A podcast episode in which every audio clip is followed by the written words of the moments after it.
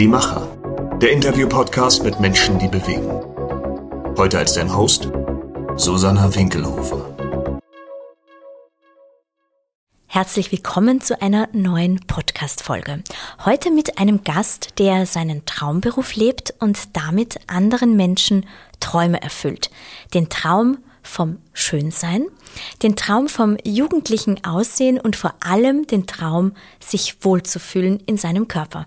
Markus Wipplinger ist plastischer Chirurg, seit acht Jahren am Krankenhaus der Barmherzigen Schwestern und seit Frühling 2023 auch in seiner eigenen Ordination in Leonding bei Linz. Schön, dass du da bist, Markus. Danke dir, hallo. Hm. Jetzt muss ich dir eine Frage stellen, die wollte immer schon mal einem Schönheitschirurgen stellen. Wie ist denn das eigentlich? Worauf schaust du zuallererst, wenn du jemandem begegnest? Also bei mir zum Beispiel ist es, wenn ich etwas lese, dann glaube ich, lese das mit anderen Augen als jemand, der sich nicht beruflich mit Schreiben beschäftigt. Wie ist es bei einem plastischen Chirurgen? Schaust du dann dir das Gesicht genau an und überlegst, ob da irgendwas nicht symmetrisch ist oder was man da vielleicht ändern könnte. Wie geht's dir da? Ja, wahrscheinlich ist es genauso, dass halt jeder mit seiner Profession genau dort detaillierter oder analytischer hinschaut, wo er sich auskennt. Und da geht's mir natürlich mit dem Gesicht so. Ich schaue als erstes ins Gesicht, wie wahrscheinlich die meisten Menschen. Mhm. Genau. Und dann macht man sich auch seine Gedanken. Mhm. Genau. Dein Tag hat wahrscheinlich schon früh begonnen. Du bist gerade zwei, zweifacher Papa geworden. Jetzt musst du wahrscheinlich ja, gar nicht mehr aufwärmen, aber bei uns gehört die Aufwärmrunde immer dazu zu jedem Podcast-Interview. Also ich gebe dir sieben kurze Satzanfänge, die du einfach ganz spontan vervollständigst, bitte.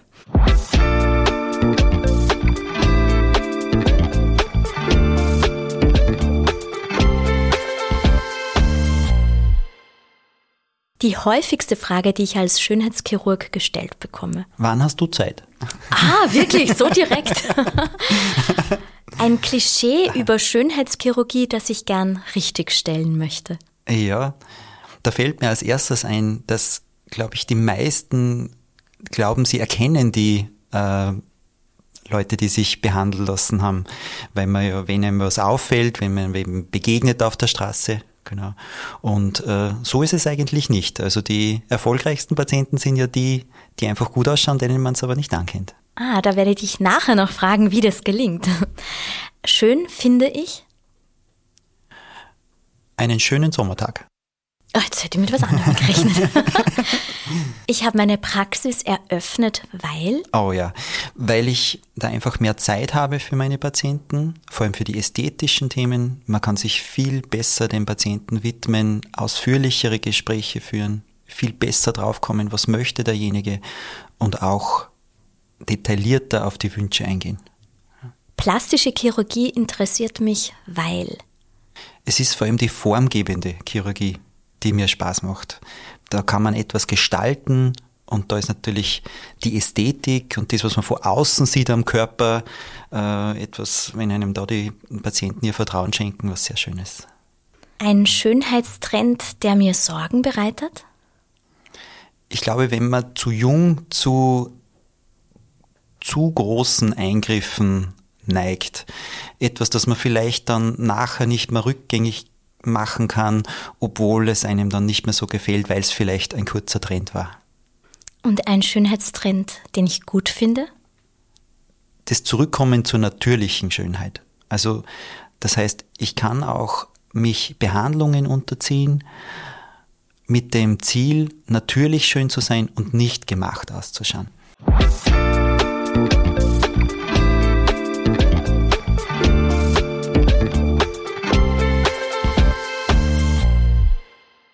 Markus, du hast dich in deiner Praxis auf die Bereiche Gesicht, Nase und Dekolleté spezialisiert. Warum gerade auf diese?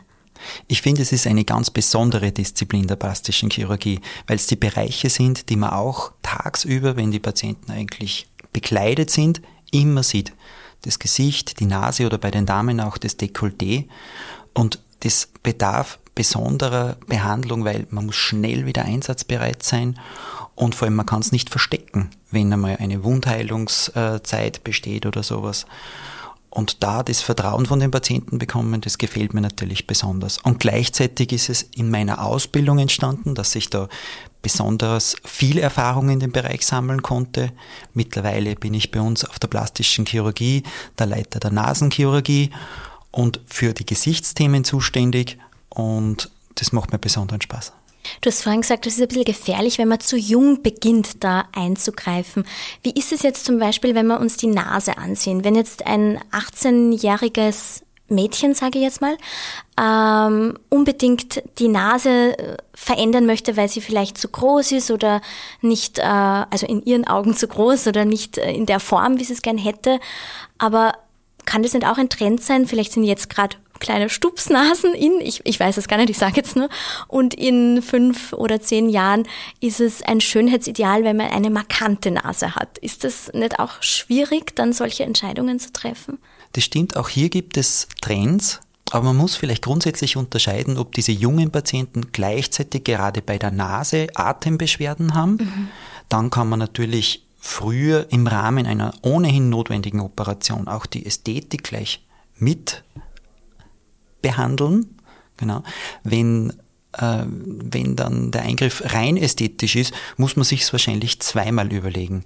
Das stimmt schon, wenn man wahrscheinlich zurückschaut, vor 20, 30 Jahren war klassisch die Stupsnase, die etwas an der Nasenspitze zu hoch steht, wo man vielleicht mehr in die Nasenlöcher reinsieht und so. Das war aber damals das Ideal, das möchte jetzt keiner mehr. Ich glaube, wenn man jetzt so eine elegante Nase formt, dann ist man sehr zeitlos hat für lange Zeit was und es ist auch so, dass man in der Öffentlichkeit nicht gleich so angeschaut wird. Ein weiterer Trend ist auch gerade bei Frauen angefragt, die sich Sorgen machen, wenn sie nach einem Eingriff wieder in die Arbeitswelt zurückkehren oder ja gar nicht aus der Arbeitswelt ausscheiden, weil die ja am nächsten Tag weitergeht, ob es da keinen Einfluss hat, wie sie dann aussehen am nächsten Tag. Also, dass man dann quasi irgendwie äh, nicht ernst genommen wird, weil man da plötzlich stark verändert. Genau, auch vor allem in diese Richtung über nachhaltige Veränderungen, äh, wo man dann dieses Ernsthaftigkeitsthema hat. Und da freue ich mich oft besonders über diese Anfrage, weil das Thema Business Look, kann man auch umsetzen bei Operationen. Eine Nase kann elegant businesstauglich sein, Genauso können wunderschöne, volle Lippen businesstauglich sein, ohne dass man sich Sorgen machen muss, hier im beruflichen Kontext Nachteile oder vielleicht ungereimte Blicke zu bekommen. Du hast vorhin angesprochen, dass das Formgebende so interessant und spannend auch ist. Aber wie kann man denn die Form geben? Welche Methoden werden denn da angewendet? Wenn man unterscheidet, kleine Eingriffe, also als minimalinvasive Eingriffe, ist es meistens so, dass man Volumen in verschiedenen Körperpartien, in dem Fall ist es in verschiedenen Bereichen im Gesicht oder in der Nase oder am Dekolleté appliziert. Und das Volumen ist dann eigenes Gewebe vom Körper, entweder Fettgewebe oder auch Hyaluronsäure wird da verwendet. Wenn man operiert, dann hat man wesentlich mehr Möglichkeiten, gerade im Bereich der Nase. Wir machen auch oft komplexe äh, Rekonstruktionen der Nase. Und da kann man dann Rippenknorpel verwenden, Ohrknorpel, also das sind die Möglichkeiten ja fast unbegrenzt. Aber für eine ästhetische Korrektur ist ja meistens nicht dieser Maximaleingriff notwendig. Meistens ist es eher eine Verfeinerung und Reduktion des Vorhandenen auf die gewünschte Form. Und ist es auch von Patientin oder von Patient zu Patient unterschiedlich, welche Methode man anwendet? Also kann man das so pauschal sagen, grundsätzlich ist das das Beste oder schaust du dir alle mal individuell an und sagst, na eigentlich wäre da diese oder jene Methode besser? Auf jeden Fall. Es wäre sicher das Falsche, einen Kamm über alle Patienten zu scheren. Sicherlich ist der Eingriff, den man gewohnt ist, der auch dann sehr zuverlässig durchführbar ist. Man muss aber wirklich immer sehr individuell eingehen auf die Patienten und da kann genau das, was für den einen richtig ist, für den anderen nicht zielführend sein oder auch ein zu viel sein, was er gar nicht benötigt. Und da kommt man vor allem in die Richtung minimalinvasive Eingriffe, wenn man schnell wieder fit sein muss, dann macht man nur das Notwendige, um das maximale Ergebnis für den Patienten herauszuholen. Und das geht nur auf einem sehr individuellen Weg. Kannst du mal kurz erzählen, wie so eine Behandlung abläuft? Also vom ersten Kennenlerntermin bis zur, zum Eingriff dann? Ja, wenn man das erste Mal Kontakt aufnimmt, dann gilt es natürlich, sich gegenseitig kennenzulernen, gegenseitig ein, einen Rahmen von Vertrauen aufzubauen. Also ich muss darauf vertrauen, dass die Patientin mir richtig schildert, was sie gern haben möchte und äh, dass der Wunsch auch nachhaltig ist. Und die Patientin muss in mich Vertrauen fassen, dass ich ihr genau diese Behandlung auch bieten kann. Und man geht ja immer einen gemeinsamen Weg. Und da sollte schon so eine Basis an Verständnis da sein.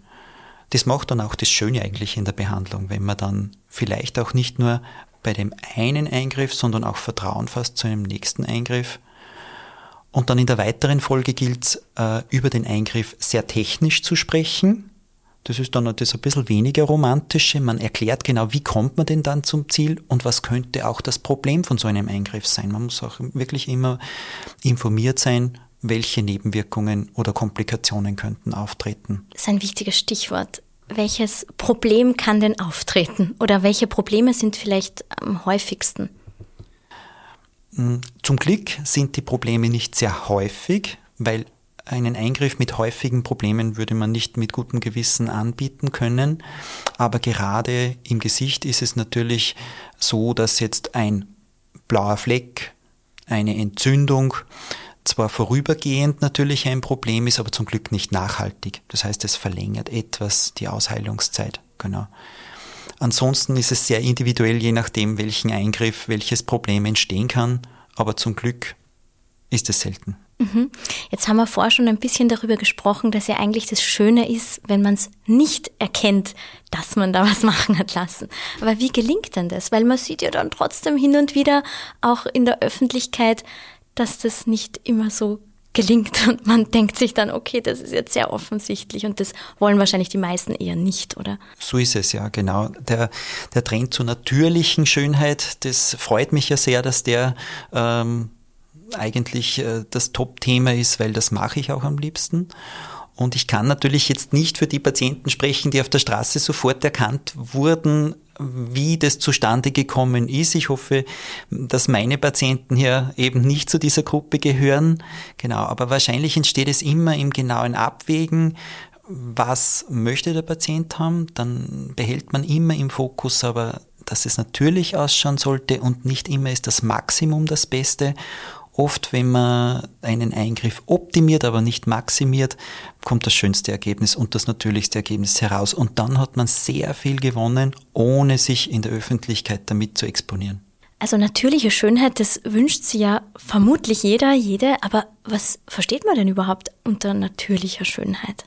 Das finde ich eine besonders gute Frage, weil ich glaube, die natürliche Schönheit unterscheidet sich auch für den jeweiligen und die Definition, die der jeweilige hat. Aber natürliche Schönheit ergibt sich oft nicht im Verändern des eigenen Aussehens hin zu jemand anderen oder dass man sagt, mein, mich stört nur die Lippe oder mich stört ein Hautüberschuss an den Unterlidern, sondern das trifft oft Gesichtsproportionen und vor allem die Symmetrie im Gesicht und um es ein bisschen technischer zu sagen, Vektoren, die man im Gesicht sieht. Da wären wir aber jetzt schon sind wir schon sehr im Detail. Braucht man ein mathematisches Talent für Schönheitschirurgie? ja, vielleicht der Behandler. Schon, ja. Der Patient zum Glück nicht. Genau. Und deswegen ist es auch wichtig, dass man im Vorfeld ganz genau darüber spricht und da wird es aber auch richtig interessant, wenn man mit dem Patienten äh, äh, ein, eine Verbindung eingehen kann, wo sich die Patienten genau diese Behandlungen wünschen. Sie wollen nachher noch sie selbst sein, aber sie wollen einfach schöner ausschauen, natürlicher, vitaler und munterer. Und dazu ist es oft nur notwendig, an den Proportionen etwas zu verändern im Gesicht, die Symmetrie zu steuern, man kann auch, wenn man sich oft in den Spiegel schaut und zum Beispiel schminkt, diese Contouring-Trends, das ist ja oft ein Spiel mit Licht und Schatten. Und genau das kann man auch in der plastischen Chirurgie durch Volumenapplikation an den geeigneten Stellen im Gesicht ersetzen. Das heißt dann, das, was man sich sonst durch Make-up gestalten würde, ist es, wie das Gesicht eigentlich dauerhaft ausschaut. Und das ist natürlich ein besonders spannendes Thema. Und das sind Eingriffe, die man direkt in der Praxis macht oder schon auch im Krankenhaus? Die kann man größtenteils direkt in der Ordination machen. Das ist das Schöne, weil die minimalinvasive Eingriffe sind. Mit kurzer Ausfallszeit. Man ist eigentlich in der Regel am nächsten Tag wieder einsatzbereit. Die Eingriffe sind, das wird nämlich am häufigsten nachgefragt, wie dauerhaft sind diese Eingriffe? Mhm, mhm. Und das Gute ist, die Eingriffe sind so dauerhaft, dass man erst nach einem Jahr oder, oder auch längerer Zeit wieder nachbessern muss. Das ist vielleicht äh, notwendig, aber man nähert sich immer mehr äh, dem, äh, dem Ziel an und der eigene Körper und das Gewebe baut sich in die Form, die da hergestellt wird, um und nimmt diese Form immer mehr an und deswegen ist dann immer weniger notwendig. Okay, das heißt, wenn man jetzt mit dem Wunsch kommt, ich möchte gern natürlich schön sein, dann äh, kommt man so jedes Jahr einmal zu dir oder wie kann man sich das vorstellen und dann immer weniger, weil sie das eben so anpasst? Wenn man das sehr intensiv betreiben möchte, dann kann man das gerne so machen. Das gibt's auch. Das ist auch toll, wenn sich jemand so intensiv darum kümmert. Der Gang zum Friseur ist ja wesentlich häufiger. Auch ein bisschen günstiger, oder? ja. Aber immer dieses Schauen, wo steht man, von wo ist man denn ausgegangen? Das ist vielleicht auch ein Thema, wo wir vorher gesagt haben, die Patienten, die man so in der Öffentlichkeit erkennt, wenn man mit denen wahrscheinlich mal ein Foto von früher durchschaut, dann würde man da eine massive Veränderung erkennen. Und das ist ganz wichtig in der plastischen Chirurgie, immer vorher Fotos, Verlaufsfotos, nachher Fotos. Dann kann man sich immer wieder am Ursprung orientieren und verliert nicht das eigene Bild. In meiner Ordination biete ich eine Gesichtsanalyse an. Da wird ganz streng, detailhaft geplant, wo sind denn die Ausgangspunkte, wo gehen wir hin, mit welchen Methoden machen wir das und kontrollieren auch immer zwischendurch wieder den Erfolg in allen Teilschritten. Und weil man da immer wieder zurückschaut auf alte Bilder, hat die Behandlung das erfüllt, was wir uns versprochen haben, dann verliert man sich auch nicht so aus den Augen. Also abgesehen jetzt natürlich von der äußerlichen Veränderung, was erlebst du denn sonst noch so, was so ein Eingriff mit Menschen machen kann? Kann da ein völlig neues Selbstbewusstsein entstehen? Sehr schön ist ja auch bei der Kontrolle oft zu sehen, wenn die Patienten kommen, dann ist die Nachbehandlung, die letzte Nahtentfernung ist erledigt und wir machen nur die Abschlussbehandlung und wie die Patienten dann insgesamt strahlen. Es ist oft nicht nur der Körperbereich, den wir operiert haben, sondern, also ich sage jetzt mal die Unterlider oder die Oberlider, aber es ist das gesamte Gesicht, das plötzlich strahlt, entspannt und selbstbewusst wirkt und das ist dann eine Freude, die Patienten so zu sehen und dass man so für das Rundherum etwas machen konnte. Es gibt ja in allen technischen oder auch medizinischen Bereichen immer irgendwelche Innovationen, Trends. Was ist denn da in der plastischen Chirurgie? Gibt es irgendwelche ganz neuen Methoden? Vor allem im Gesichtsbereich und im Nasenbereich tut sich extrem viel, auch weil die Behandlungen viel mehr nachgefragt werden und weil der Gang zum plastischen Chirurgen immer mehr zum Standard gehört, so wie man jetzt als Frau vielleicht zur Kosmetikerin geht. Oder auch Männer neigen viel mehr dazu, auch wenn, wenn man es den Männern gar nicht an, zutrauen würde, weil das oft sehr gestandene Männer sind, die dann den Gang zum plastischen Chirurgen suchen, um einfach nicht müde auszuschauen, vital auszuschauen, gesund und ausgeschlafen. Genau. Und, und dadurch entsteht so eine Dynamik in dem Bereich. Und ich finde, die Innovation eigentlich ist es, dass es so eine Vielzahl an Behandlungen gibt, die eine kurze Ausfallszeit bedeuten und die sehr schmerzarm und schonend durchgeführt werden können. Und dann das individuelle Abwägen mit dem Patienten, welche Behandlungen braucht derjenige, um möglichst schnell und effizient und schonend sein Ziel zu erreichen. Das ist die eigentliche Innovation. Wenn wir uns jetzt so die letzten zehn Jahre anschauen, wie hat sich denn da so von deinem Gefühl ähm, das Bild von Schönheit oder Schönheitsideale, wie hat sich das verändert? Ich glaube, dass es auf der ganzen Welt unterschiedliche Schönheitsideale gibt. Es gibt ja auch Länder, da soll man unbedingt sehen, wenn was gemacht wurde, weil es äh, so eine Art Statussymbol ist. Und ich glaube, bei uns ist es nicht so. Bei uns möchte man einfach so wirken, als würde man sowieso gut ausschauen. Bei vielen ist es ja auch so. Und das unterstützen zu können und das auf sehr natürliche Weise, das ist eigentlich der Trend und das Ideal, das bei uns vorherrscht. Mhm.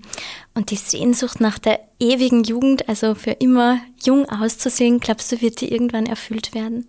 Ich weiß nicht, ob sie erfüllt wird, aber wir kommen dem auf jeden Fall näher.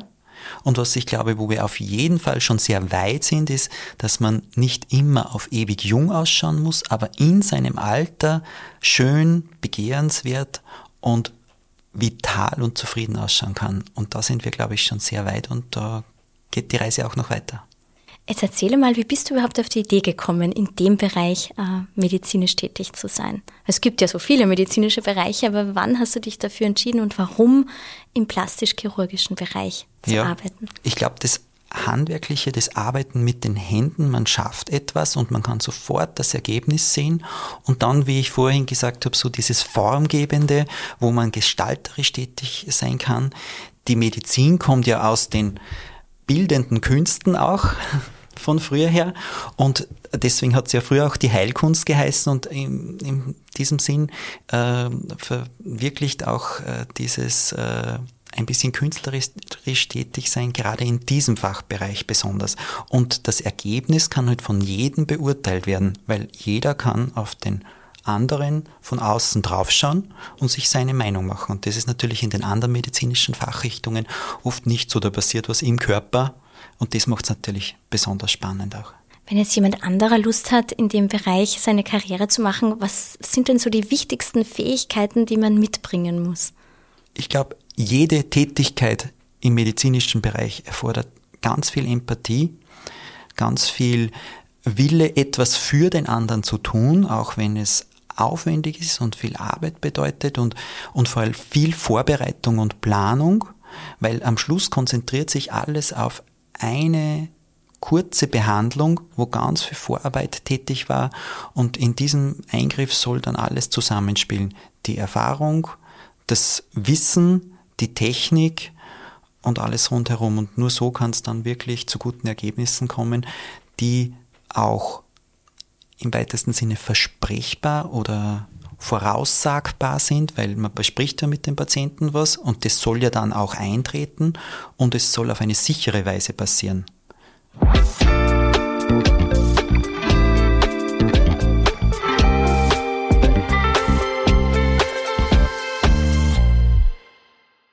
Wenn jetzt am Ende des Interviews eine Zuhörerin oder ein Zuhörer sich denkt, ja, okay, ich möchte gern mal einen Termin ausmachen. Welche drei Fragen sollte er oder sie mit Ja beantworten, dass es wirklich an der Zeit ist, mal einen Termin beim plastischen Chirurgen auszumachen? Die Frage, ich habe etwa, habe ich etwas, was mich stört an meinem Äußeren? Weil nur wenn ihn was stört, dann lohnt sich auch der Gang. Zu mir sagen oft die Patienten, äh, was würden Sie an mir machen? Dann versuche ich immer zuerst herauszufinden, ja, was will denn der eine überhaupt oder die eine? Und dann erst in zweiter Welle sozusagen ähm, meine Meinung preiszugeben, was ich denn sonst noch empfehlen könnte. Die zweite Frage könnte sein, wem schenke ich denn mein Vertrauen?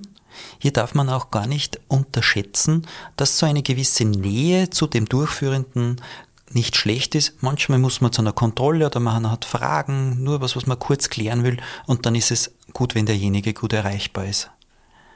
Und das Dritte ist einfach nur, dass man sich selber fragt, wann man Zeit dazu hat. Wie viel Zeit muss man da einplanen? Also kommt da zuerst einmal ein Erstgespräch und dann erst der nächste Termin oder ist es auch manchmal, dass man gleich einen Termin ausmacht und sofort die Behandlung durchführen lässt? Ja, manche sind schon sehr klar oder haben auch schon Erfahrung äh, mit Eingriffen, die sie durchgeführt haben und wollen dann eine Wiederholung des Eingriffs. Das lässt sich dann natürlich in einem Termin sehr problemlos ermöglichen. Alles andere ist schon gut, wenn man gut vorbespricht und da ist auch bei größeren Eingriffen notwendig, dass man sich zweimal vorher trifft, bevor man dann den Eingriff wirklich durchführt. Wir haben jetzt immer von Patienten und Patientinnen gesprochen, aber ich nehme mal an, es sind schon sehr viel mehr weibliche Patienten oder wie ist da das Verhältnis ungefähr? Das stimmt, es ist auch ein Trend, der mir sehr gut gefällt, denn es werden immer mehr Männer. Gerade bei den Nasenoperationen ist es erstaunlich, dass es fast 50-50 äh, Verteilung von Männern zu Frauen sind. Genau. Und sonst ist es eher eine Frage äh, der Altersgruppe. Ich würde auch sagen, dass äh, bei den leicht gehobenen Altersklassen auch die Männer immer mehr anziehen. Es sind nicht nur die jungen Männer, die eitler werden. Mhm. Also wir kommen schon in Richtung Gleichberechtigung. Oder? so ist es, ja. Markus, vielen Dank für deine Zeit. Danke, Susanna.